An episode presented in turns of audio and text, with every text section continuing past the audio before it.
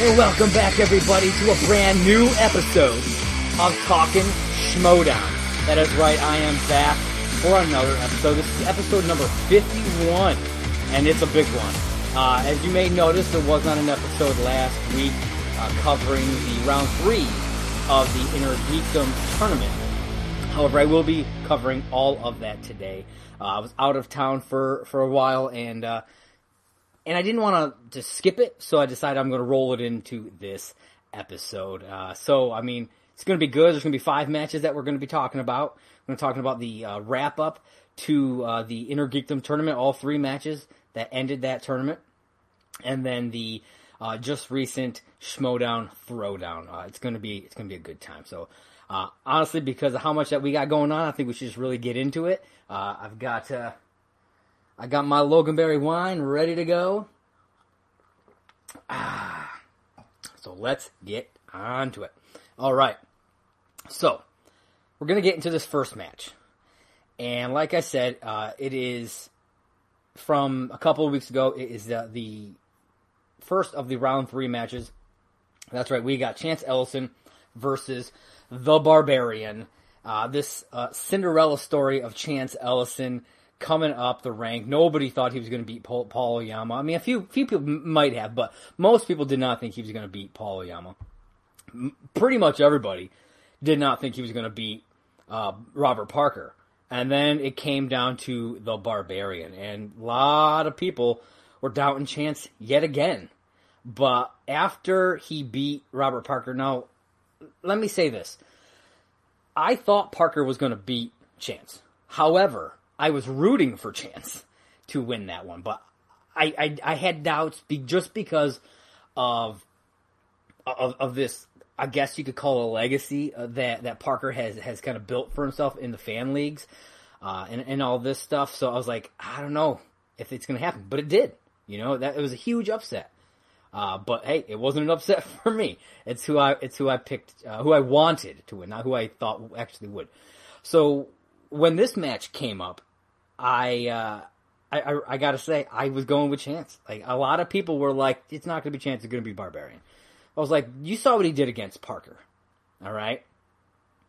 He beat the unbeatable. And I love the Barbarian. He's a great dude. Craig is great. But he's not the unbeatable. You know what I mean? Uh, he didn't have that, that reputation. And so when it came to this match, Chance was my guy, and, uh, and he definitely delivered here. Uh, I mean, he's been the underdog for this entire tournament. And I'm so happy to see that he was able to kind of rise up throughout this, uh, which we'll get to uh, uh, exactly how far he rose uh, very, soon. All right, so we get into this match, and the Barbarian comes out with another great entrance. You know, he's one of the few people in this digital age of the Schmoedown who actually does entrances. And I, I, that's one of the things that I miss the most about the live shows, about the studio shows, is is all the entrances. Uh, especially with this singles tournament coming up. You know, you got people like William Bibiani in there. And William Bibiani, he does some of the best entrances.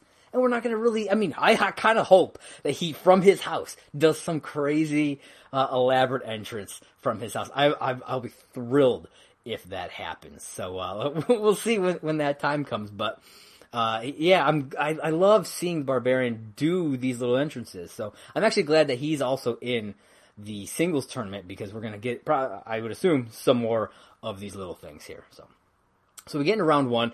It's a great round for both these guys. Chance gets that perfect round with his bonus here right away, right off the bat, showing that he belongs in the inner geekdom division. Uh, it's it's fantastic. He he's just plowing through people and man, he is doing it in such a fantastic way. I just, it, it's, it's ridiculous. Uh, 11 to 9. Now, it's not to say that the Barbarian did bad in any way. He only missed one question.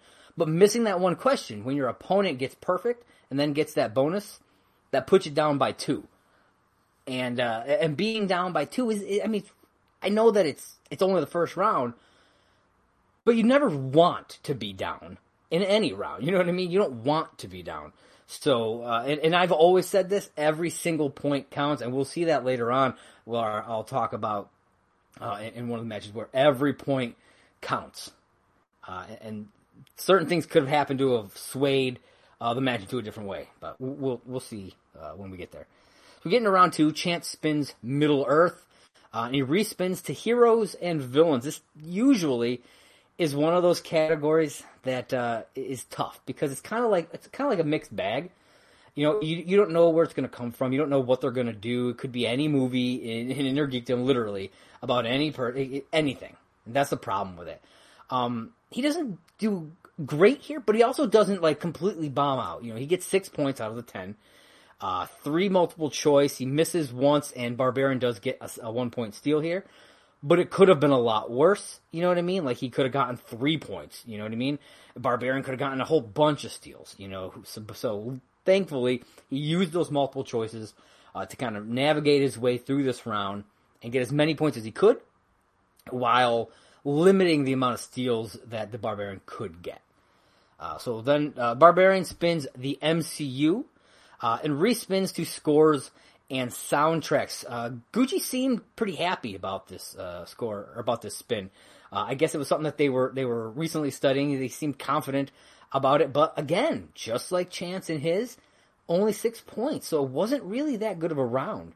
Um, and this is what I have to say about that is, unless you are like a Mark Riley or a uh, a Ben Bateman who is like exceptionally good at scores and soundtracks, stay away from that, man. Like, I mean, I understand like they it was a respin, so like they had no choice, but the MCU, like that should be a like every. I feel like everybody in the Inner Geekdom should be like that should be a strength. I mean, it's the MCU for crying out loud.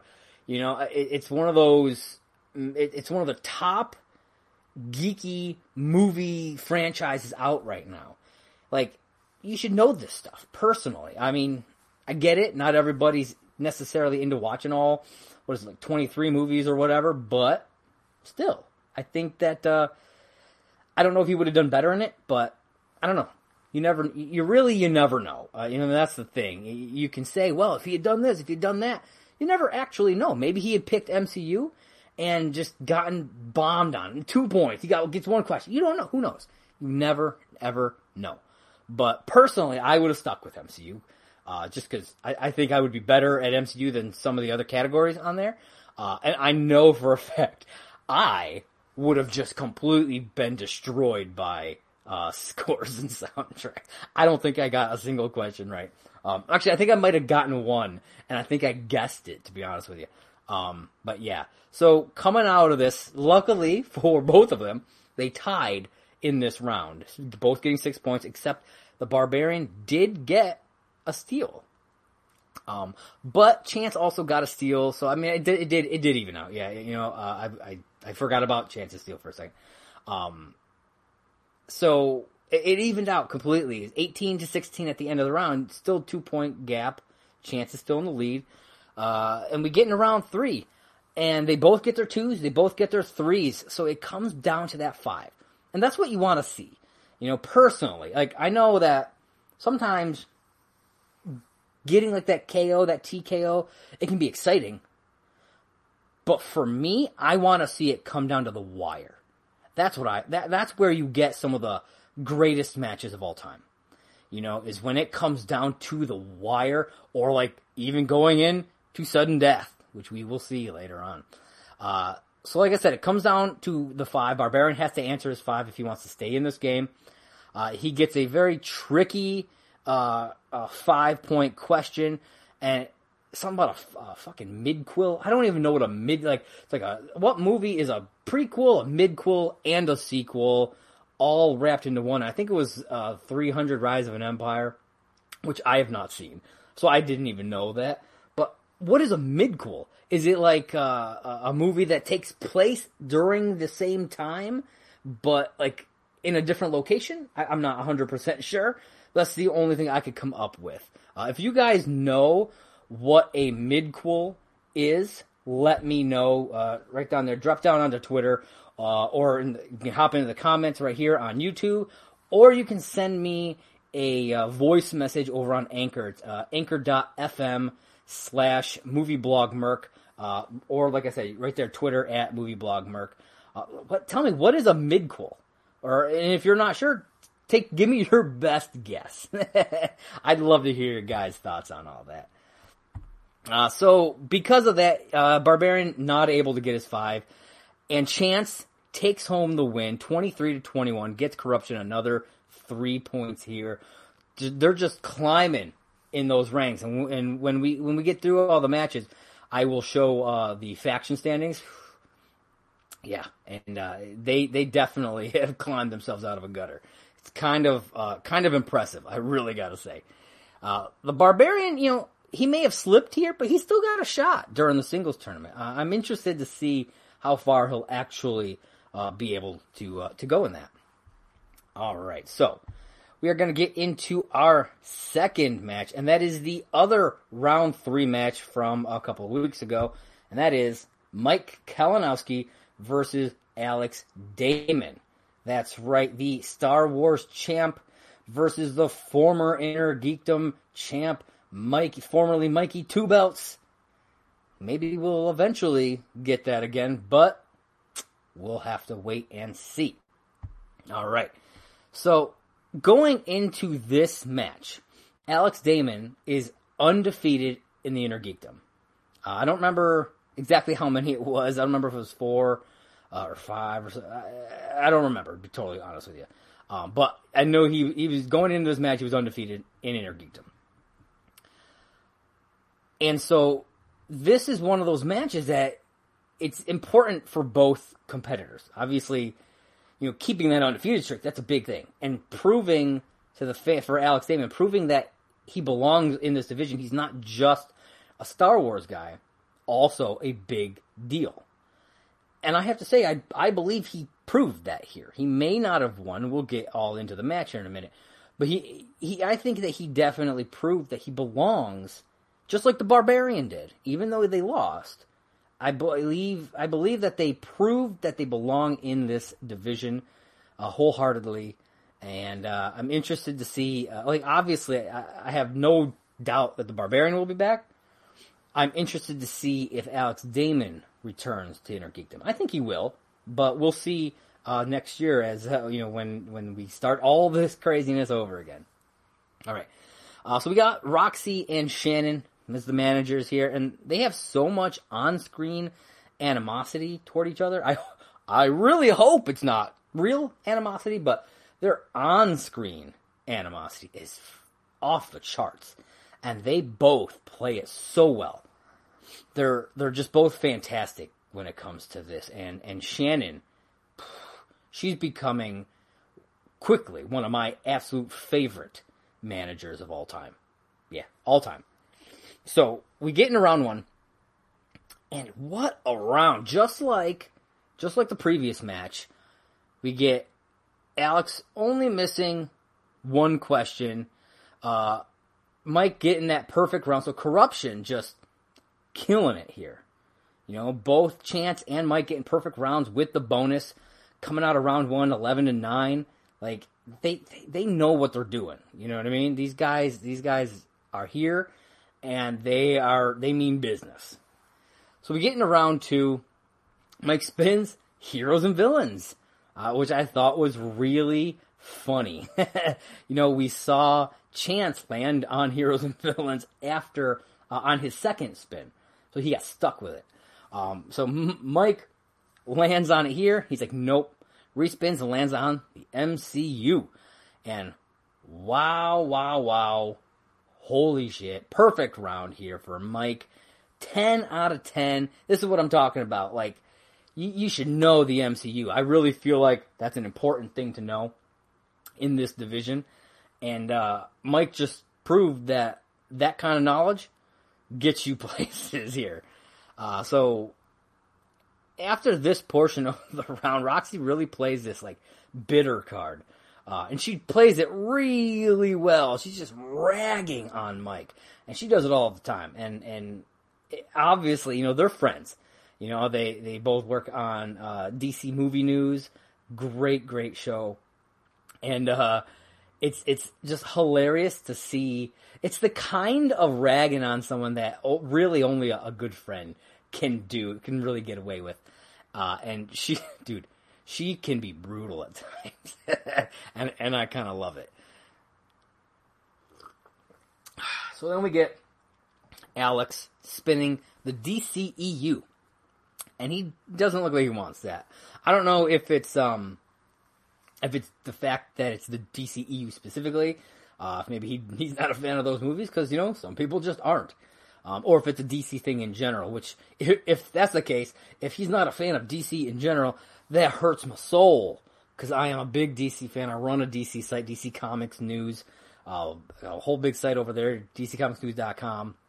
Check that out. There's a podcast network uh, you can check out on uh, you know all your major podcast platforms. Um, a lot of good stuff there, but it it hurts. It hurts, man. It really does. but uh, he does not do good here, so it makes me think yeah, DC definitely not his strength. Uh, he only gets three out of ten points. He has to go to multiple choice four times uh, out of five questions. Misses three questions, and uh, Mike's able to get two points in steals.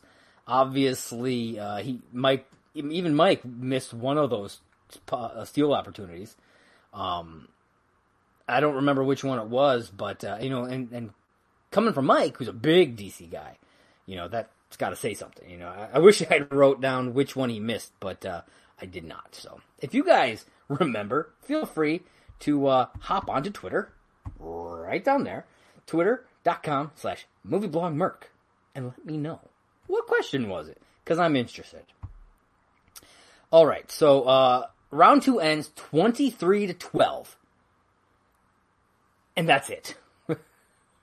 like, that's it. The game is over right here. We get a knockout. And I'm just like, what just happened? I what the what just happened here? Mike just knocked out Alex Damon. And like I still believe that Alex belongs in this uh this division. However, you gotta brush up on DC and DCU. You gotta. Because a knockout, dude, a TKO is one thing, but a straight knockout, oh, dude. Mike got two perfect rounds though. You know what I mean? It, it, it's that round two, the only like he got destroyed in round two. Alex got destroyed in round two. And like I said, Mike got a perfect game here, except for the one steal that he missed. I don't know if that counts. Um, um, when when you're talking about the stats for a perfect game or not you have to talk to Frankie Numbers about that. Uh, Mr. Uh, Mr. Frank Janish, Janish, over at the uh, the Schmoedown Rundown. That's right. Uh, love you, Brad. Frank. Mm, depends on the day. Anywho, yeah, that was a wild match to watch. Uh, just to see Mike just destroy. You know, it, it's kind of. I mean, Mike did what he does. He KO'd. He's Mike. He's KO. Mike the killer Kalinowski, he's he, he's got the nickname of KO for a reason.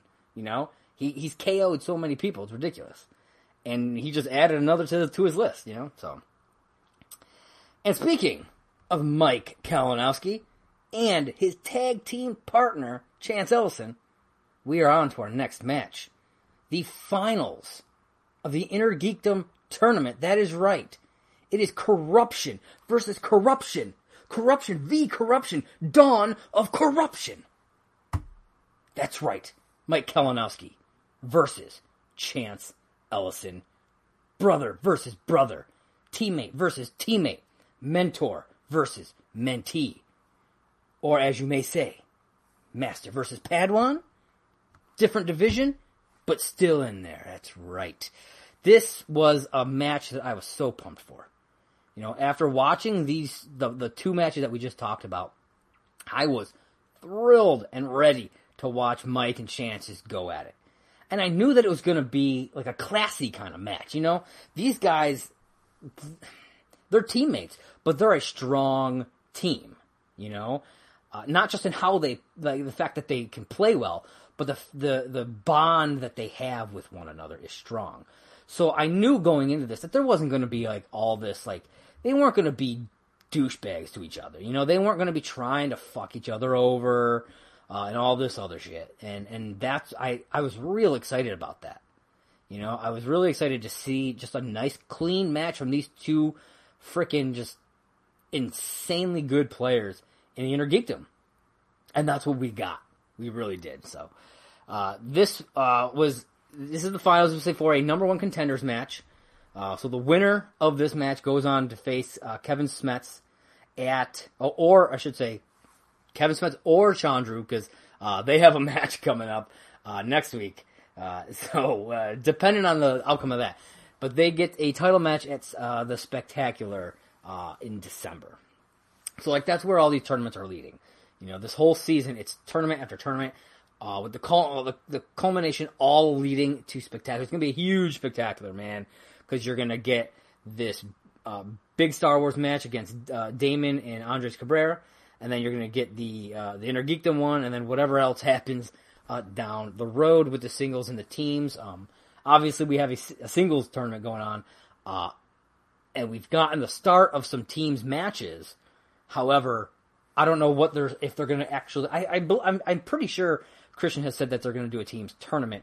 Um, but as far as I know, there's nothing like announced. There's no uh, like um, dates or anything. As far as I know, if I if I've missed that, if if I've missed that, um, you know, things have been crazy the last week uh, or so, and and so if I missed that, right down there, Twitter uh, at Movie Blog Merc, have I missed an announcement about a team tournament, like a date or anything like that? Let me know. Thank you. All right, so we, uh, like I said, we're getting into this match once again right here. Mike Kalinowski versus Chance Ellison. That is uh, right. I am super super excited to talk about this one. Um, now here's the question that I had before watching this match. With the outcome of this match, you have these two very strong competitors, both very competitive competitors, going one one on one from the same team. They're not just from the same faction, but the same, they, they are legit teammates. Like they, you know, do teams matches together. So my, my initial thought was, will this, the outcome of this match, will corruption collapse under the weight of it all? Or will they be able to climb themselves to the top together? You know, like, what's going to happen here? And I think we get a fairly clear answer uh, throughout this match, uh, and that there's there's nothing happening to corruption. They know how to compete against each other.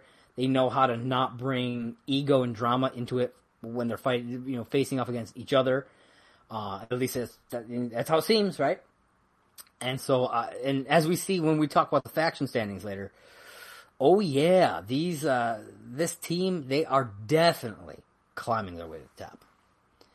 So, one of my favorite things uh, about the Star Wars and the Inner Geekdom tournaments so far that we have seen uh, is uh, Mark Ellis's display names. He always centers them around the division. So, like in the Star Wars matches, it would be some Star Wars name, whatever case may be. Usually, it's something really obscure. Um, and in all the Inner Geekdom ones, it's all Inner Geekdom based. Like I remember him doing like in one of the matches. I th- I believe it was this match actually um, I think it was he did Richard Grayson, so uh, which is uh, uh, Robin slash Nightwing from the DC universe, um, I, I, which I, I, thought was awesome because I'm a big DC head, and so that's something that I love. And I was like, I really hope that he continues this into the, like the singles and teams matches, and he does. When you watch the throwdown, he I think he I think his name I think he did um Tad Hamilton uh, so if you've ever seen that movie, uh, I think it's Win a Date with Tad Hamilton. Uh, that that's what that's from. And so I, I was like, yes, he he's continuing it into the other uh, divisions. So I thought that was great. I was really happy to see that.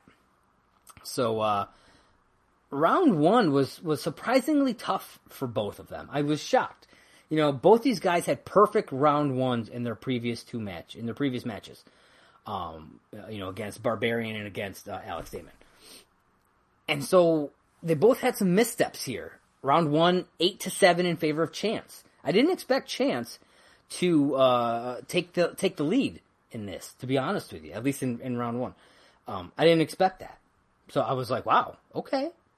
But they, like I said, they had some missteps here, and um, that can be okay here, even though you know it, obviously missteps for Mike cause some problems, but you don't want missteps like this when you're going up against like Chandru or Smets. Those guys are like elite players, you know. And Mike is an elite player. We saw that that last match. He knocked out Alex Damon, had a perfect game. Okay, so obviously, but mistakes like this, you don't want that. And I'll be honest, round two was a was the same. You know, Chance is up first because because he's in the lead and he spins Star Trek, uh, spins away and lands on DC. Now he gets all his questions right and he does well. It's not like he tanks. It's not like Alex Damon, you know, where he, you know getting three points. You know, he got eight points here. He won multiple choice twice and didn't miss a question. So that hey, you know what? That's cool. Um, he was a little shaky at first. His first two, he went to multiple choice on his first two, so he was a little shaky at first. But then you know he knocks it out of the park with the with the other three. And then uh, Mike goes up. He gets uh, Middle Earth and then respins and lands on MCU. MCU is what he got against Alex Damon and crushed it. 10 out of 10. But here, not able to do that. Uh, he got 7 out of 10, went to multiple choice uh, once, and missed a two pointer. Now, here's a big one. I don't remember what the question was, but he missed a two pointer, and Chance got a steal. Two big two point steal. That's a huge swing in a game like this. You know? And only getting seven points in the first play, you know what I mean? Like, it's rough. Because, like I said, Mike got 10 out of 10 on the MCU in the previous match. He gets MCU again, gets seven points, and gives up a two point steal. That's that's huge, and I don't I don't know what was what was happening. I mean, obviously, you know, just because you know a category really well doesn't mean you're gonna know every question, because especially with something like the MCU, you know, they gotta they gotta keep digging. With the inner geekdom, you know, you gotta dig deeper and deeper for more and more questions. And unfortunately for Mike, they dug a little deep, and he wasn't able to get a certain question that uh, that he hoped probably that he he would have. So coming out of round two, Mike is down by four points. It's 18 to 14 in favor of Chance. That's rough. You know, that's, that's not where you want to be. Luckily for, for Mike, it, it is a five round match, so he does have a chance to, to kind of pick himself back up. So, and he does gain some ground in this next round, which is, uh, round three, the betting round. So they spin the category, uh, it's opponent's choice. And so since it was, um, essentially, like if, if they were in the studio, it would have been Chance up there spinning because he was in lead. Uh, so Mike was able to choose the category, and he picks Star Trek. And the question essentially, I, I, didn't write down the whole question, but essentially the question was, what's the name of Spock's living spirit? Um, Mike gets it right. Actually, I mean, they both get it right, but Mike bets three points. So he gets the full Monty, man, all three points. Chance uh, says that he was a little cautious. He wasn't, you know what I mean? Because I believe uh, let me double check. He, yeah, so Chance spun Star Trek for, you know, in round two and spun away. So obviously he must not be, he's, he, he must not be 100% uh, confident the way Mike is in Star Trek. And so, uh, being cautious, he only bet one point, but he did get it right, so luckily he didn't lose any points. However, and luckily he was ahead, like I said, by four points. Um, and so this allowed Mike to gain uh, a two point two points of ground, uh, getting within two of chance, nineteen to seventeen coming out of round three. So that's actually not bad. You know what I mean? And then you're getting into this new speed round. Anything can happen. So we get into this new speed round. Chance unable to answer two of his questions, so he only answers eight questions total. Um, but he did get a little extra time. I noticed uh, the clock ran out, and then there was at least like another five seconds that Kristian and like Kristian asked him uh, one of the questions again during that five second period that he was un- he was un- still unable to answer. Um, and I think this is because during one of those final like it, it was uh, it was a repeat question like he was re- going back through, uh, and Kristian kind of fumbled with it and essentially ate some of the time away So I think that's that's a thing. You know, it's like he he realized, oh well, shit. You know, I I I, I fucked up this question and, and I ate up some of the time for chance, so I don't want to fuck him over. So I'll give him like essentially I'll ask him one more question, see what happens. Okay. Uh, Mike able to able to answer all of them, not necessarily answer all of them correctly, but he answered all of the questions uh, in the allotted sixty seconds. So uh, as they break everything down, Chance got a total of four points. You know, you can get a, up to ten points in this round. Fortunately, Chance only got four here. Uh, he got six. Cor- so he, like I said, he answered eight questions. Six of them he got correct. So he got six points there. And then he missed two questions. So it takes two points off. So there's your four. Uh, I know some people ha- are having issues with some of this math when it comes to it. Um, because like it's ten, but you only missed two, uh, and how did you only have four? I saw some of that. I was like, well, it's because he answered eight, he got six correct, so that's six points. But then he missed the other two, which deducts two points, giving you four. Simple. Um, Mike, on the other hand, got a total of eight points. He got nine correct. Like I said, he answered all ten. Nine of them he got, so that's nine points, and he missed the other one, taking one off giving him eight total points. Mike crushed this round, destroyed it, and I think Mike would would just do exceptional in in Iron Man matches. Like I think he's got that kind of brain for it. I really do. Um, so for the first time, Mike takes the lead here, twenty five to twenty three at the end of round, going into round five, and this is Mike's like, yeah, this is where you want to be. You know, he's been trailing. He was four points behind uh, coming out of round two. And now coming out of round three, he's two points ahead. That's big, man. You don't get that often. Like, that's not a thing that happens. And it's all because of this new round two, you know. It, it, I think it's an inch. I love it. I don't think, I mean, obviously it wouldn't work in studio or a live show because, like, how would you, unless you have, like, a soundproof booth that you the person the other pe- person has to walk into and shut the door and they can't hear anything. So they do their questions and then they stop which would kind of be awesome to uh to, to see. But i feel like that's the only way you could keep this 10 question thing um outside of digital matches. Uh, so I, I i don't know what they're gonna do.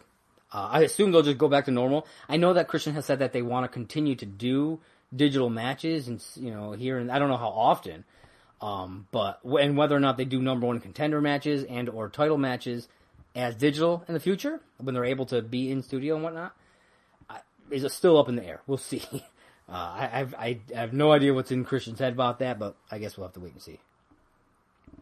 So then we get into round number five, and Chance nails all three of his questions, forcing Mike to answer his five. Like I said, Mike gets his two, he gets his three, and like I said, it's just down to the five. Mike winds up getting Middle Earth, which he's not strong in, and he, we you know we know that. It's the category that he passed on in round two, you know, so you can tell. Just like when Chance passed on Star Trek and was really cautious about it in round three, for because he's not strong in it. There's a reason why Mike just kind of skipped away from from Middle Earth, and unfortunately for him, Middle Earth takes Mike down here unable to answer his five, and Chance Ellison beats the former Inner Geekdom champion Mike Kalinowski 33 to 30. This gives uh, um, this gives corruption another three points in the standings. I mean, no matter what, they were going to get either three or four. I didn't never thought that there was going to be a, a TKO or a knockout, so I always was assuming it was just going to be three. But no matter who won, it was going to be that. Um, but so they got their thing. But yeah, Chance, man, he just won this whole thing. Nobody thought he was gonna. Most people, I can't say nobody, but most people, I feel like, were kind of betting against him when, when he had to face off against Paul Oyama in, in round one. So right off the bat, people are, are, are you know saying he ain't gonna win. I, I, mean, I'll be honest, I did it. You know, I I had I had uh, Paul Oyama picked. You know, it is what it is. But then he beat him. And then, like I said, when it came to Parker, I thought Parker was going to win, but I wanted Chance to win, and Chance took it. I was like, shit, this kid is on a roll. And I was like, yeah, he's going to take down the Barbarian. I love the Barbarian. He's going to take him down. And damn if he didn't. Now, I will admit, I had Mike for this match because it's, it's fucking Mike Kalinowski, man. It's it's it's the fucking corruption king. But the corruption kid took him down, man. Oh, damn. I am this is something else, man. I was so shocked. It was a hell of a match. And I think that this will be um a nomination at least for upset of the year. I, I, I do think so. Just because it's one of those things. I think that Chance is going to have two nominations for upset. I really believe that. Um, unless we get unless we get a slew of upsets that kind of outrank this one, I, I, I have a feeling because like we've got, I mean Andres could have two. Andres could have uh, Laura Kelly and uh, Andrew DiMolanta, really. Um, and then we've got these the, the the, the the Robert Parker and this one for Chance. I really think that uh, man, Chance is going places here. He really is. And now he's got a title shot. This dude has a fucking title shot. And they have a team's title shot, I believe, coming up soon. Um, and so he could be fucking Cobra two belts. you know what I mean? I think it sounds better than Chance two belts. Cobra two belts. Uh, or you could even just Ellison two belts. I don't know. Whatever. You guys come up with some some better names. Uh, but I man, I'm impressed. Chance Ellison, I doubt you're watching this, but if you are, congratulations, man. Like, dude, you fucking earned this. Uh, I am I am proud of you. Uh, I'm sure a lot of people out there are proud of you. Uh, and as a as a corruption crew member over here, dude, you fucking rocked it. And I'm yeah, rock on, dude. And you you've gained a lot of respect from me because last year, dude, I was not a fan. Even kind of like into this year, was not a Chance Ellison fan. I'm totally honest with you. But as you were, you know, working your way up this up this tournament, I was like, man, he's got something special. And uh, I, I'm I'm definitely a Chance Ellison fan now. So uh, you, you you gained a new fan, and uh, I'm looking forward to seeing what you do uh, in December. And uh, I'm looking forward to seeing what you do in the uh, singles tournament as well. Uh, so it was, it was, like I said, it was a great run for him. Um, Kristian then said uh, after the match, if if it comes down to Chance versus Smets, so if Smets beats Chandru uh, in their match next week, and Spectacular winds up being Chance versus Smets, and Chance wins, that he's gonna give Mike a number one contenders match against Smets, so that he can face off against him once again and I think that's really cool. You know, uh, and and think about it. If if Mike then beats if that ha- if all that happens because it's a lot of things that have to take place here. You know, Smets has to beat Chandru, then Chance has to beat Smets. You know, and then to get that, and then Mike has to beat Smets, and then we get Corruption v Corruption, Dawn of Corruption Part Two. Mike and Chance yet again, but this time for a title. I think that would be fire, man. I'm excited. I kind of hope that happens. I love Kevin Smets. And I'll be honest, I don't want him to, to lose the title. But if it happens, I, uh, I'm, I'm, I'm down for it. I, I'd be pretty damn excited. All right. So now it is time for the Schmoedown Throwdown. That's right. We got two matches in the, the Schmoedown Throwdown. It was uh, Final Exam versus Deep 13 and John Rocha versus Ethan Erwin.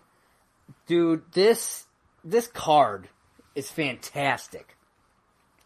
I was so impressed to see them start putting together uh, the live throwdowns again. Uh, I, I, just I, I was so happy that they were that they decided to do these. And to be honest, I think this was just a great way to start it. You know what I mean? You've got an interesting uh, tag match, and and to be honest, I love that they're that they started the throwdowns with tag matches. You know, they got they finished off the tourneys, and now we're getting tag matches as the undercards because we they weren't even sure if they were going to be able to do tag matches not that long ago. uh, and he figured out a way, and I think it was great. I thought they did a great job. So, uh, so we're gonna get into the first of these two matches, and that was Final Exam versus Deep 13. So Final Exam, Paul Oyama and Lon Harris versus uh, Deep 13, uh, Whitney uh, Whitney Seibold and uh, Alonso Duralde. So, like I said, this is the first digital teams match to take place. I think they did a fantastic job with it. Uh, a few kinks to work out, I'd say, mainly in kind of teaching the competitors how to act. I guess I don't, I don't know how to how to. I mean, when we get into it, I'll, I'll I'll talk more about it. I just don't know what word I should be using there, but kind of teaching them how to perform, I guess, during uh, these matches. Um, so I will say I love that both Lon and Paul kind of have changed their characters um, since you know from from last year. We got uh, Paul not doing the the essentially Paul was doing the corruption type thing, you know, the the big old heel thing with the leather jacket and the glasses and being a smug d bag, and he's not doing that anymore, and I love it. And I hated Paul Oyama last year, hated him, and now I don't. You know what I mean? So it it, it takes sometimes it just takes a change to really get you on, uh, on someone else's side. And it's not that I hate heels or anything, because I fucking love Mike Kalinowski. He's one of my favorites. I love a good heel. But it was something about it, it, I don't think, it didn't feel like an act. You know what I mean? It felt more like him just, he was a douchebag. And there was stuff that happened backstage uh, that, that kind of fueled that, kind of proved that for me. Um, and, uh, and, and, but he, he kind of repented for that, I guess you could say. He, he apologized to a lot of the people uh, about all that. And then he changed himself. And I love that about it. And then we got Lon, who went from the professor to the delinquent. And I'll be honest, uh, I wasn't a huge fan of the professor gimmick. It was okay, but I feel like it got a little, I don't know, maybe a little stale, uh, a little boring to me. I just didn't care for it. But this delinquent character, dude, it's hilarious and I fucking love it. And I think it allows Lon to be able to be good in categories that you wouldn't think that the stodgy, stuck up professor gimmick would be. You know, like, as we see later on, Adam Sandler movies. You know, that's not something that you would think that, that's not something that the professor Lon Harris would be like a, a uh, like an expert in. You know what I mean? That's some that those are movies that he would he would look down on. But the delinquent Lon Harris, he's all about some Adam Sandler movies. So we get Ken in here as a manager for the Droogs. Uh, of, of, course, he is the new manager, and I have to say he is a far superior manager uh, from Robert Meyer Burnett. Um, he's fantastic on the mic. He's, and that's something that's vital for for a manager. He knows how to treat and how to kind of work with his his team, how to how to talk to them and, and encourage and tr- you know that was one of the things about about Burnett is he didn't he wasn't vocal enough when it came to stuff like that. When it came to like that the sixty seconds that you get to talk to your to your like the, the conferring with your with your competitor, he wasn't good at that. And a manager needs to. It's not you're you're not just a showpiece. You're not just there to to ruffle the feathers of the other team. You know, you got to actually be able to coach your your teammates, you know, your team. And Ken can do that and that's what I love about it. And like I said, he's great on the fucking mic too. He knows, he, he knows, he knows what he's doing here. Um, and then we have uh, his team. So we have Whitney and we have Alonso. Alonso has shown in the past, and I'll be honest, he continues to show here that he doesn't do any sort of what I was what I'm calling competitor recon. He doesn't know anything about the people he's facing. And we've seen that before. He doesn't go back and look at matches to find out strengths and weaknesses. Nothing. He just plays. And I, I feel like two seasons ago, that's fine. But nowadays, that's that doesn't work.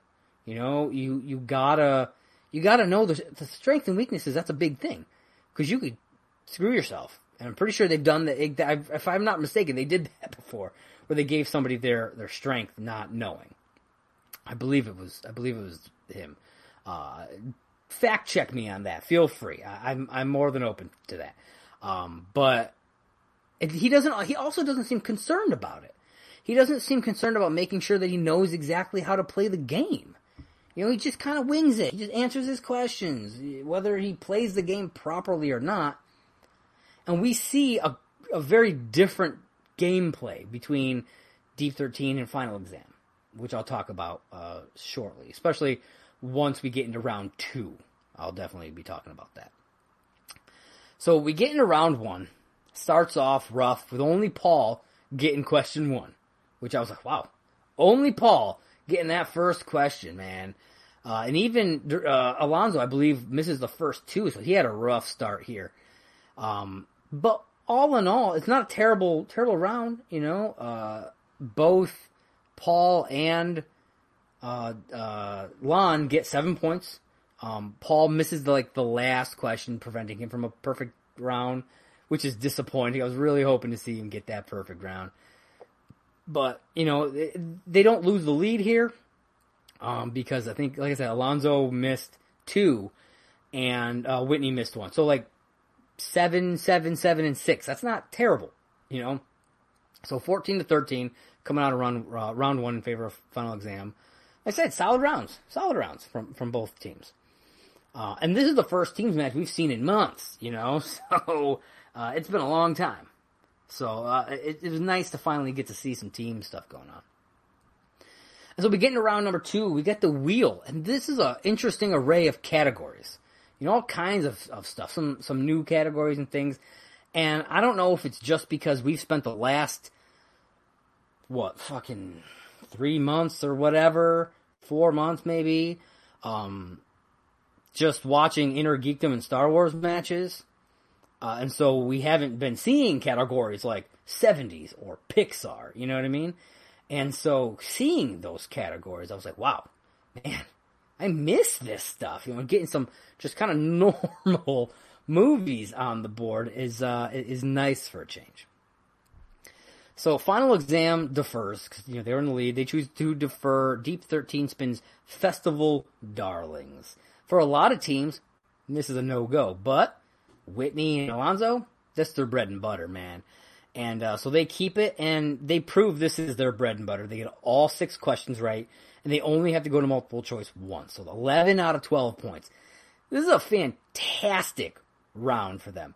Um, however, not a, not a great round for Kristian. Kristian kept getting kind of discombobulated trying to uh, keep track of the question count. At, one point, he was just like all flustered about it. Uh, I feel like he just does too much at times, and, and I know he said he was like, I miss um, uh, who was it? Oh, PJ. He said I miss PJ. I don't know uh, where he was during this match, but uh, I guess I guess he wasn't there to keep track of all that stuff for him. But like I said, fantastic round for uh, Deep 13. 11 out of 12 points. It's, I mean, you get in six questions and you're able to answer them all. Uh, that that shows that you know what you're doing.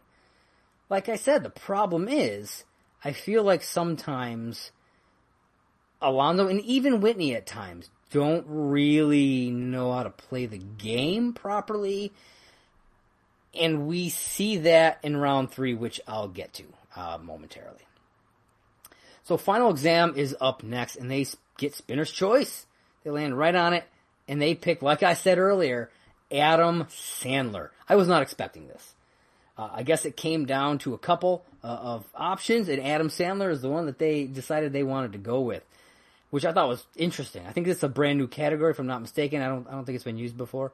Uh, as far as I can remember, if it has, let me know, guys. Uh, feel free to, uh, as I say all the time, drop down onto Twitter at MovieBlogMerc and uh, let me know uh, if, if I don't. Like I said, I don't think I, I, remember seeing Adam Sandler pop up before, but it's it's possible. It, it's very possible. Um, and so we get into this when Kristian almost lets Deep 13 stay in the room. This was a big a big thing. Originally, like for for the Deep 13 questions, um, final exam had to completely leave the the StreamYard room, um, so that they could not uh, hear them deferring with one or conferring with one another.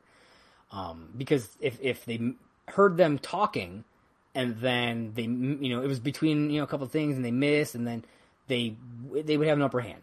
You know, it's simple as that. And so he almost let them stay, and I'm sitting here, I'm like, what are you doing? Like, what what the fuck are you? No, they there's no reason that they should be allowed to sit in here because they'd hear everything. And Winston, fucking luckily, thank you, Winston, jumped in and was like, no, no, no, this is not happening. Get them out of here because they'll they'll hear everything. And Kristian, you know, rightfully was like, okay, yes, they they do need to. He said working out the kinks, and that's true. You know, this is their the, the first digital teams match. It makes sense. Uh, so you know, once all that was was squared away, they they get into the match and dude, fucking final exam just destroys Adam Sandler. All six questions, all twelve points. They just that's how you do it, man. Like I thought I thought Deep Thirteen did great, dude. Adam Sandler, twelve points. They knocked it out of the park. This right here, and, and they they final exam gave a perfect example of how a team needs to play digitally going forward. Um, not just answering all the questions right. Of course, you want to do that, but it's more about uh, the how they conferred with one another. Uh, you're like, okay, I, I, think it's this one. You, you know what I mean? And I'm sure that's what you get in in studio. That you know, talking back forth. But then it's about how I'm assuming they picked Paul to be the one to actually give the answers because he did it every time, and so he he give his answer, final answer. You know what I mean? And he, he would be clear and concise about it, which we did not get from Deep 13. And I, I loved it. It was perfectly done. You know, and so I hope that um, the other teams are spoken to and said, listen, what you got to watch the way they play, and this is what has to be done from now on. Like it, that, I feel like that has to be the way it's done. It will avoid controversy and confusion, I believe, and I, and I, I just think that that's that's how it, it's got to be. It really does. So then we get into the final round, round three. Ken over here, fucking throwing shade at my Buffalo Bills, dude. What the fuck? Just fucking with you, Ken. Love you, but still, Buffalo Bills. Uh, so Whitney's up first, and he gets the the category. Uh, they choose him to go first for the category of 2000s. And what the fuck, dude? Why didn't you use your JTE? like after the match, he says he misheard the question. Okay, and he thought it was uh uh fuck, who, who did he think it was? Fuck, I don't remember who he thought it was, but he, he, he misheard the question, and I'm just like, well, if you if you fucking misheard, if you didn't, if you don't think you heard the question right, ask for a repeat, dude. You, you know, you would have heard it again, and then maybe you'd have gotten it. And if he had gotten this question correct, it would have been a completely different outcome here. So that is why listening and remembering to use your JTEs is extremely important because no matter what, every no matter what you may think, every single point matters in these matches because you don't know what's going to happen. You don't. Uh, so Alonso is then up uh, with Angelina Jolie, and he uh, hits the three for that. Then it moves over to final exam. Lon goes first with directors uh, hits his two, forcing Deep 13 to have to answer their five point question, uh, which uh, Alonso is able to do, uh, which then bounces it back. Alonso had, uh, they had, Deep 13 had spy films for that final question. Uh, and then so it bounces back to final exam for their five. Mainly, I say for their five because the three just didn't matter. Um, it, it was they needed four points, I believe, to to uh, to win, and so the three just didn't matter because getting the three wouldn't get them the win, just didn't matter. And luckily, it didn't matter because Paul goes up uh, with '90s questions and misses. So luckily, they just didn't need that one. And then for the five point question, we get rom coms, and after some great conferring, they they like great conferring because they're saying it. It's like Todd. No, no, no, no. Hold on.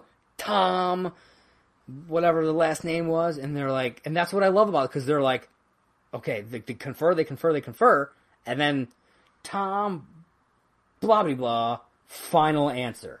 Like they they are very, like I said, clear and concise about the way they're answering their questions, and it's it works out perfectly. Like like a situation like this right here, you know, theoretically that could have fucked them if they're just you know they're like Todd somebody that, and if Kristian's like nope that's wrong, you know if they, they jump in the gun or whatever, but knowing that that's how they're answering and that's how they're probably supposed. I don't know if he had said that's how they should be answering, but that is how they, I feel like they should be answering.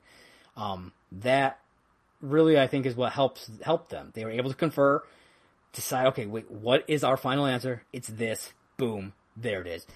And they win the fucking match 33 to 32. Like I said, if Whitney had gotten, if he had gotten the JT, taken his JTE, listened closely to that question, and if he was able to get it, this wouldn't have happened. Because they would have won the fucking match. Deep 13 would have been moving on to the next, to the next fucking match. They would have been moving on to face the pride next week. But they didn't. You know, and this is where, like I said, they don't both of them do this. They like they don't play the game properly. And you gotta remember to use your JTEs. You just you have to. And it could have it could have like not doing that may have cost them the match. I don't know. But no matter what, it was a fucking hell of a match, dude. It and this was just the undercard. You know, it was fantastic. It proved, and like I said, it proves that every single point matters. So yeah, it's it's just man, and, and we still had a whole nother match to go after this. Ooh, this was killer. So, we finally get into our main event. And that is John Rocha versus Ethan Erwin in a number one contenders match for the singles title. Yeah. Man, this is a huge match. Huge match. Can Rocha finally take down Ethan? I was hoping, I was really hoping that he was going to do this. and he came so close. And I've got some issues that we'll talk about at the end of this match. Uh, as I'm sure some other people might. I don't know. I'm sure if Kristian happens to listen to it, he's gonna essentially, in his own way, tell me to fuck off. Whatever, dude. We'll get to all that. Wouldn't be the first time he pretty much told me to fuck off. Not in those exact words, of course. Um, but, uh, shit happens. So, like I said, John Rocha versus Ethan Erwin. Huge match. And, uh, Rocha gets on screen and he's in this, uh, this full face, I think it's called a gator mat, like those full, like, scarf mask things, whatever fucking called. I have no idea. I don't wear those ones. Um, but his, his face mask, and it's the, the V. So it's like how he normally wears that V mask. He's got a face mask thing, a, a pull up face mask, uh, of V. And I thought it was hilarious. He was, it looked like he was trying to, I don't know if he was gonna try and wear it the whole match, but he was having issues. Uh, like he was gonna have his hat on, he was trying to put his, he was really just fumbling with everything. And then eventually he just pulled the mask down. I think he took it off and put it on his microphone, took his hat off and everything. I think he just gave up because, uh, it seemed like it was too much and I think that it would have caused too much, um, too like too much effort, and he would have been focused too much on dealing with all of that, and probably would have messed up his game. Um, and like I said, I don't think he had a messed up game here at all. Like uh, I think he did exceptionally well, and, we will get into this. So round one, Rocha takes an early lead, but then falls back uh, to a tie by the end. Uh, seven to seven round one. That's good, man. They each only missed one question. And so it's like, looking at this, seven to seven. We've spent, like I said, the last like three or four months with um, Star Wars and Inner Geekdom matches, which I believe are both, if I'm not mistaken, ten questions in round one. And so like when you look at a number like seven to seven, you're like, oh man, that that doesn't look very good. But then you're like, wait a minute, no, no, no, it's out of eight.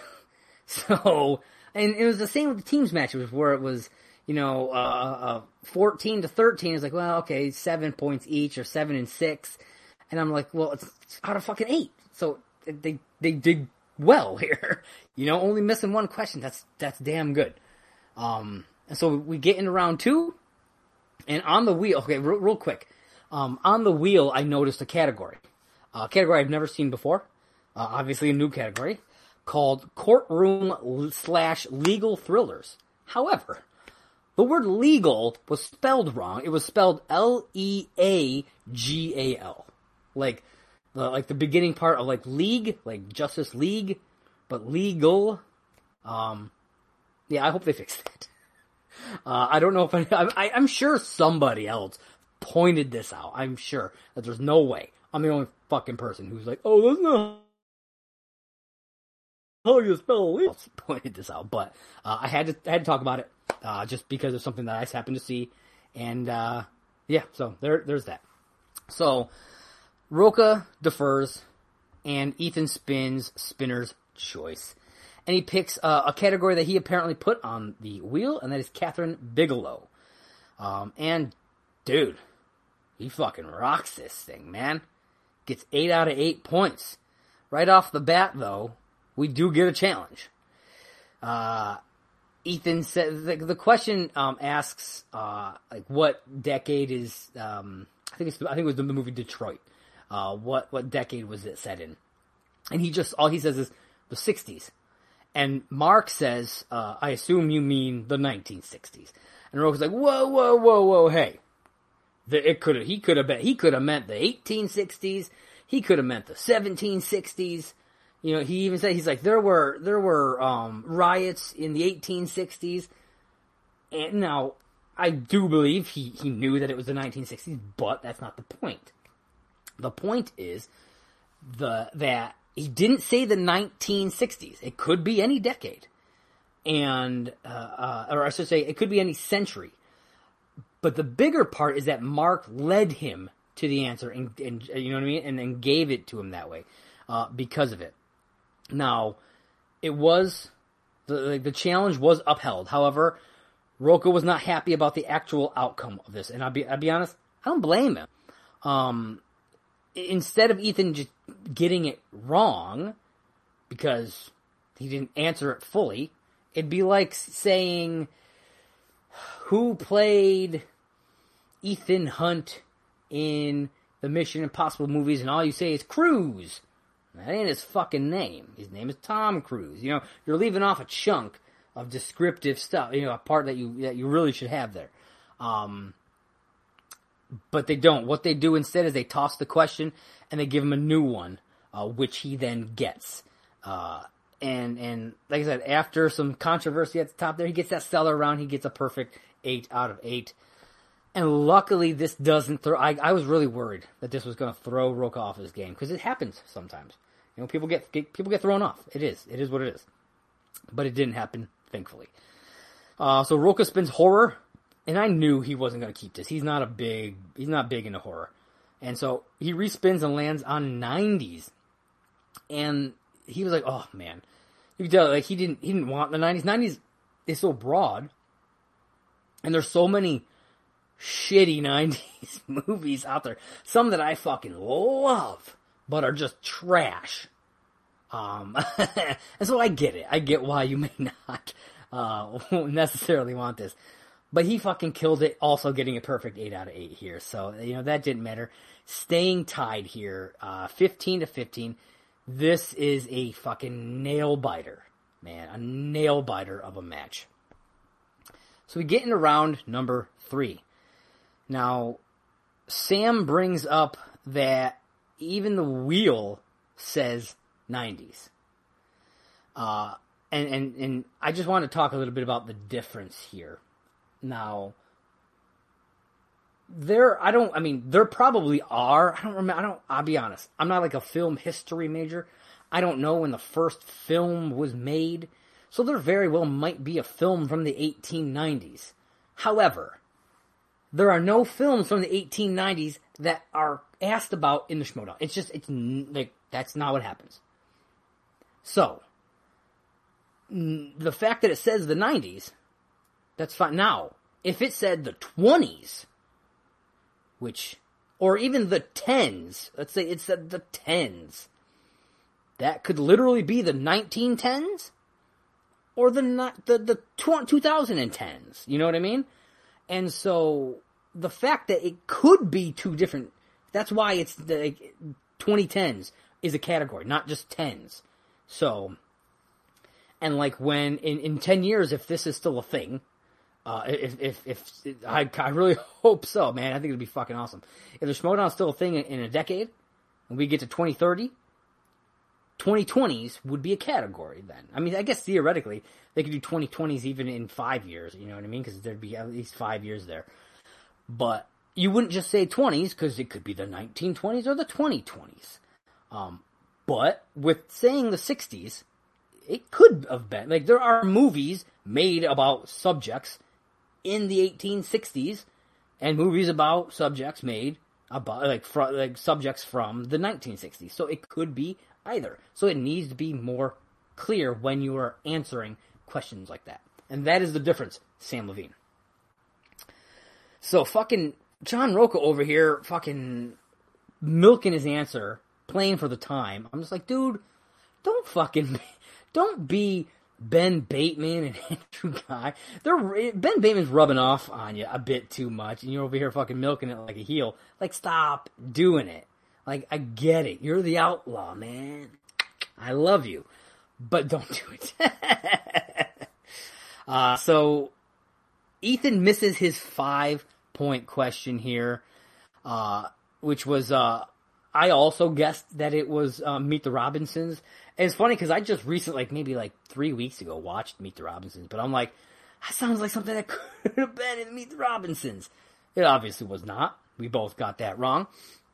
Um, but uh, then it came down to uh, Rocha's five point question, and he was he failed to get his answer out in time or he failed to get his he forget, failed to ask for his repeat in time. And I'm like, Rocha, what the fuck are you doing? That's a rookie move. That's like a fucking Matt Atchity, Alonso Whitney kind of move. No offense to all of that, but I've seen them all do that. Where they're just kind of like, like the countdown is happening and it's, you know, five, four, three, two, one.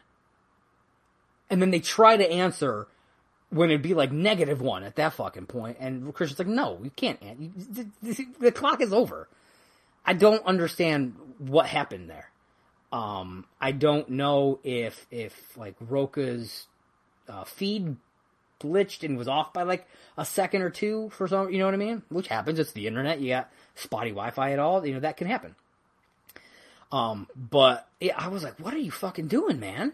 And he says like he's like I wouldn't have gotten it anyways, but still you try, you use it, but I don't, I don't know. Um, and so it round three, end of the match, 2020, it's tied, and it goes into sudden death. Um, and I okay, so I was, I I'm a little confused about this whole thing because I thought that number one contenders matches were supposed to be five rounders. Uh, I don't know if he explained this in anywhere, but like the number one contenders match for uh, the Inner Geekdom and for the Star Wars were five round matches. So, what was? Why wasn't this one a five rounder? I, I, like I said, if I missed uh, some sort of announcement as to why this wasn't a five rounder, is that only a thing for Inner Geekdom in, in Star Wars?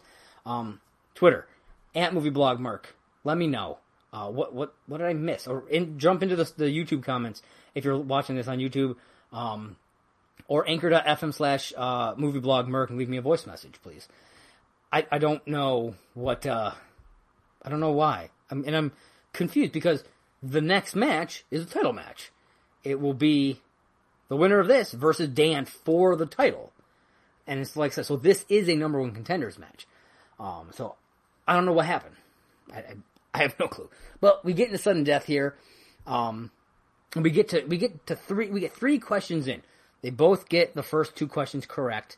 And then we get to question number three in sudden death, and uh, Rocha was unable to get it written down in time. The answer was Sydney Pollack. He was unable to get it written down in time, though he did have the last name and like half of the first name. The problem here that I have is because he was not he, he was not he was it was declared uh, not not correct, and and Ethan got it, and so Ethan wins the match, uh, twenty three to twenty two. Rocha loses here. Um, the problem that I have is that he answered first, so he knew the answer obviously. And Kristian has said before, I I know he's said this before, recently even, that The whiteboards are more uh, meant as a backup.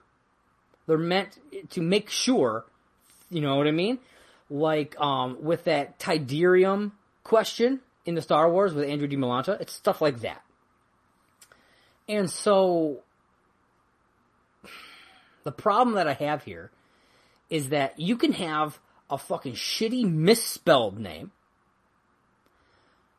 But if you don't get all of the letters in this name written down, like, so you can have the wrong letters, but if you're missing a couple of letters, no. But wrong letters is fine. So like, there's a lot of inconsistencies here. Um, and that's a problem that I have. And I know, uh, my fellow Merc here on the Merc of the Movie Blog, uh, network, Jay Wade, who, hosts the SEN Afterlife uh, show. He, he he has voiced his concerns about this quite a few times. I know he has about how Kristian wants this to be a sport. You know that that's what he's that's what he's aiming for. He wants it to be like a legitimate sport. But if you don't have clear and concise rules, then if there are all of these inconsistencies in the rules, then that takes away from that. And so if all you want it to be is, is entertainment, that's fine. But don't act like you're trying to make it a sport if you're really not going to do that. Um, and that also goes with this rule book that he's talked about, like, because later on during the Q and A, he mentions that, um, you know, you have to get it written down. That's in the rules. It's in the rule book and John knows that. Okay, so if it's a rule, what is the rule on spelling then? And if there isn't one, why the hell not? If you are willing to let spelling errors slide like that, but you're not willing to be like, he obviously fucking knew the answer. He was the first to answer. It's not like, um, Ethan answered first, said Sydney Pollack, had it on his board, and then it went over to Rocha and he said Sydney Pollack, but he didn't have it all written on his board. That's a completely different scenario because you don't know if he actually knew the answer or not. You don't know. He could have just been copying what Ethan said, but he obviously knew the answer, and that's what that's why it's, it's such bullshit. And I'll be honest, I probably would have uh, challenged it. Um, I I just yeah, it bothered me quite quite a bit, but it is what it is. Um, unfortunately, and so congrats still to Ethan. I don't want to take anything away from Ethan. He he played a fucking phenomenal match, thirty three points. It was it was fantastic, and, and, and I applaud you for that.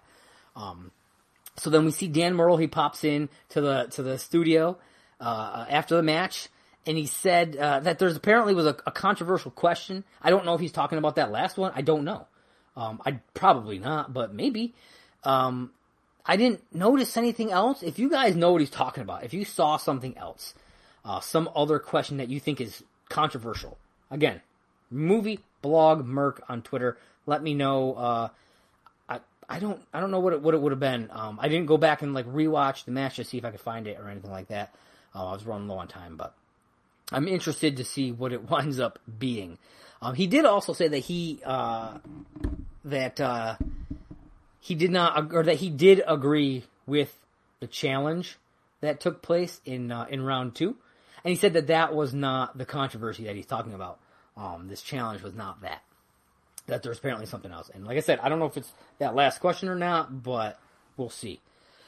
Um, this win pulls the usual suspects out of last place, which we'll get to in a few minutes uh, when I talk about the faction standings.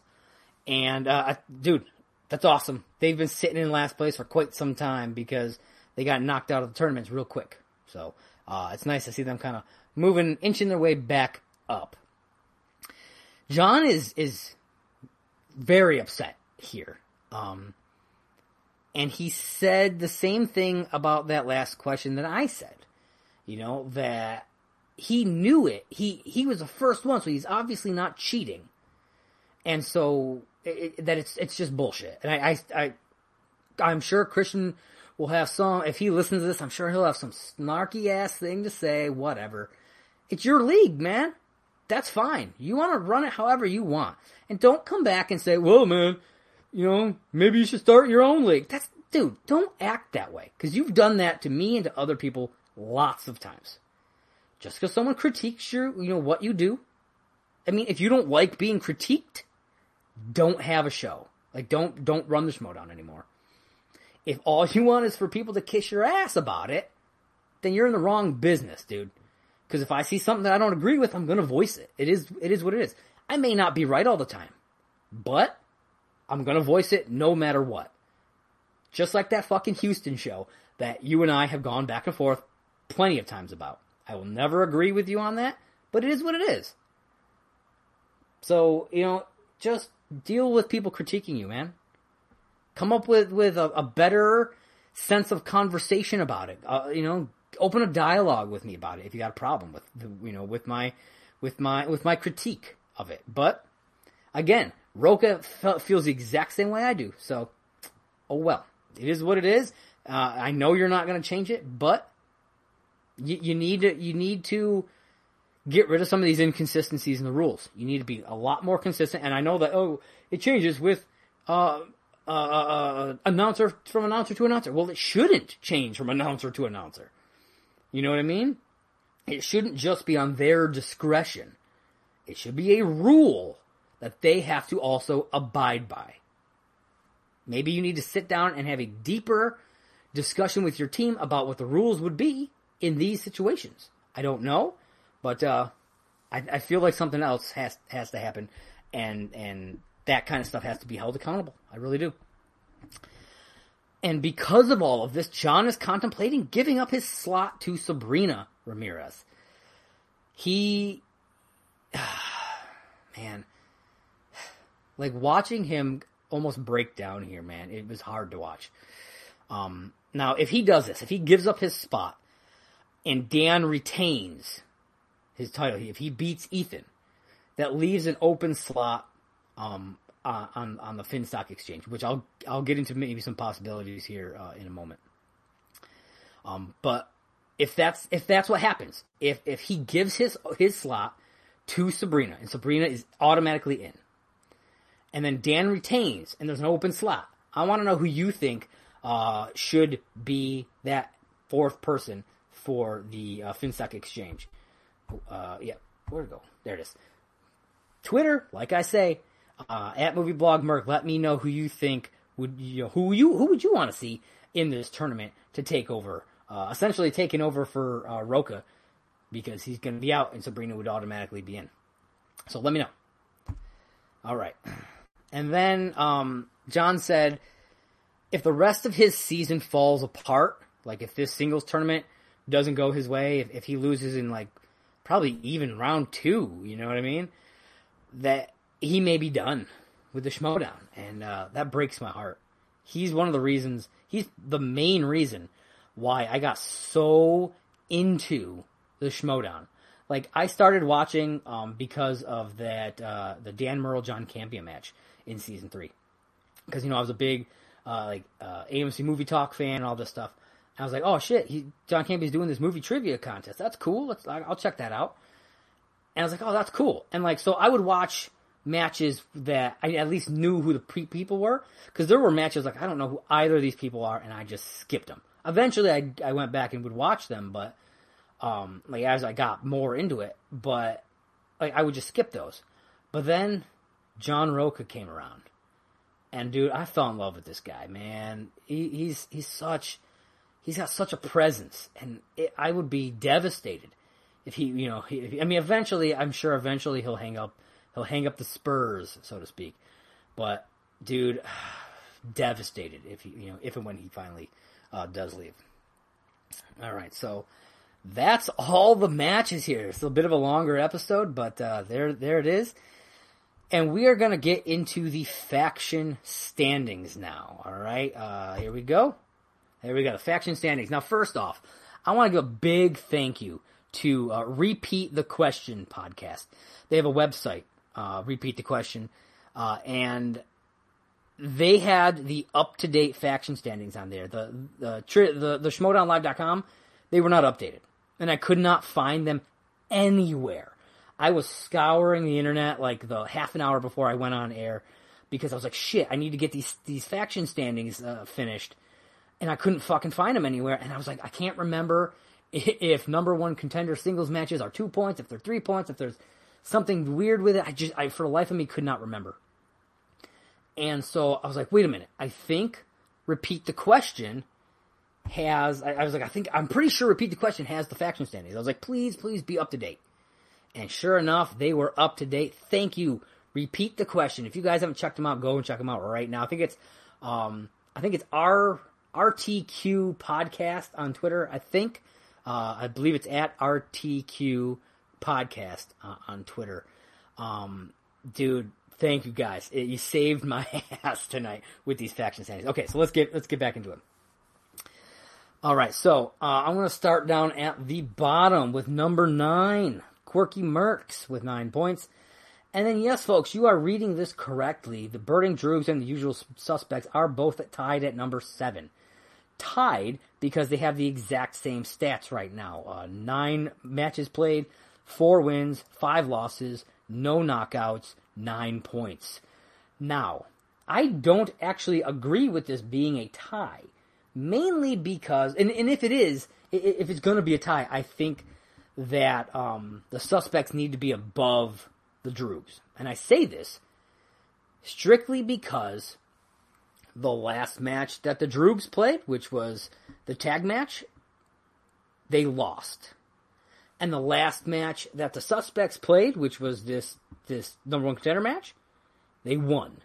So because the the last match is played, the suspects won and the Droogs lost, I think the suspects should be above for that very reason. That's the only outlier here. That's the only difference in their stats at the moment.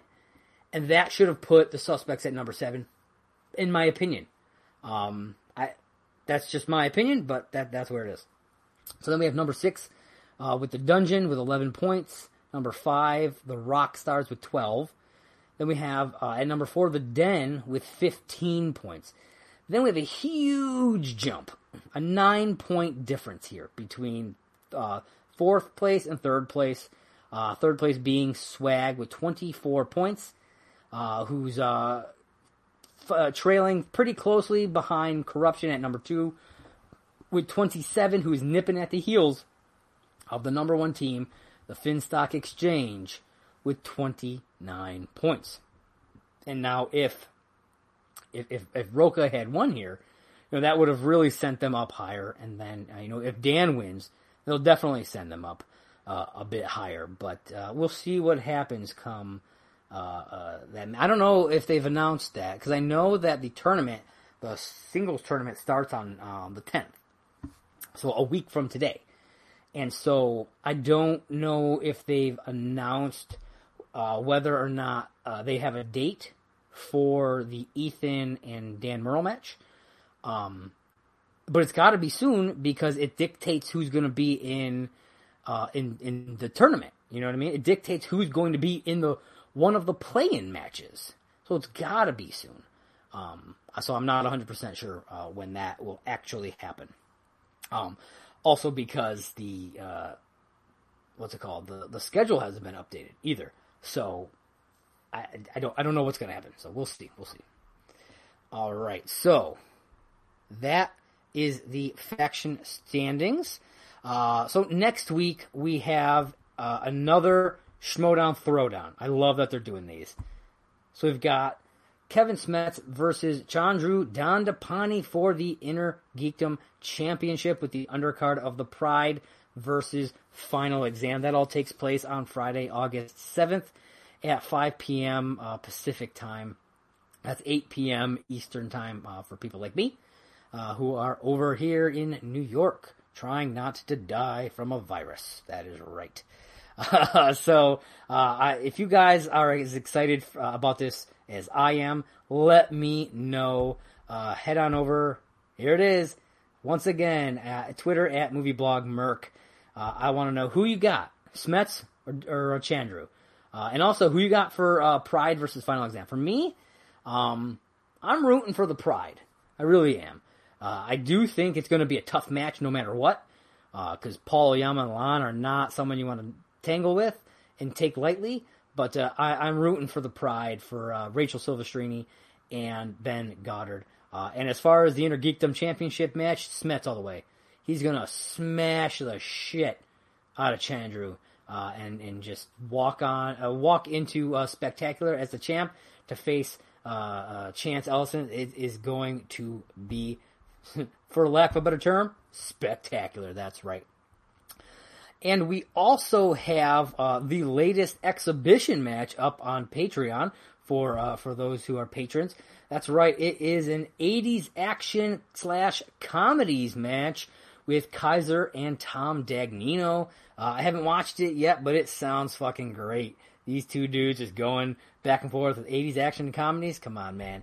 That, that's that's one you don't want to miss. So if you're not a patron, I mean, just get the fucking one dollar, and uh, within a couple of weeks, you'll be able to watch that match. All right, so that's all I got for you, folks. Uh, another episode, episode number 51 of Talking Schmoedown. Thank you so much for joining me today. Uh, I, I, am so excited to uh, be back. You know, I took quite a break there from uh, the end of last year up in about six months. It took off. a lot of stuff went on, so uh, I'm glad that I, am back and doing these live. It's been interesting doing live shows. Uh, I've never done this before, so I am pretty uh, pumped to be doing this, and it's really getting me out of my shell as well. So, uh, thank you all for watching. You can head on over to again. Where is it? Come on, you guys know it's Twitter at MovieBlogMerc. Uh, I also have an Instagram. I don't do a lot there. I need to start posting more uh, on my Instagram. It's also at MovieBlogMerc, and then uh, YouTube and Facebook, uh, Merc with a movie blog. Uh, and you can also check out my website, mercwithmovieblog.com. Uh, I recently put up a uh, review uh, over there, a new review uh, over there. So go check that out. Uh, and I'll be posting one uh, soon. I think probably within the next couple days for the new Shudder film Host, which I, will give you a sneak peek of my review. I loved it. So keep an eye out for that. Um, again, at Twitter, Movie Blog Merc. Check me out there. and once again, thank you so much for uh, being here with me. Uh, uh, you can also check me out anchor.fm. I want to make sure I get to anchor.fm slash movie blog We got so many shows over there. It's, it's insane. Uh, SEN Afterlife. We just finished up Beyond the Screen. Uh, so you can listen to the final episode over there. Um, we've got a Harry Potter review show called Through the Port Key. Check that one out. A video game show called Game Over Screen. It's got a, it's, it's good stuff. Uh, and then when, uh, if you're into The Bachelor, Bachelorette, all that stuff, we have a Bachelor Nation podcast.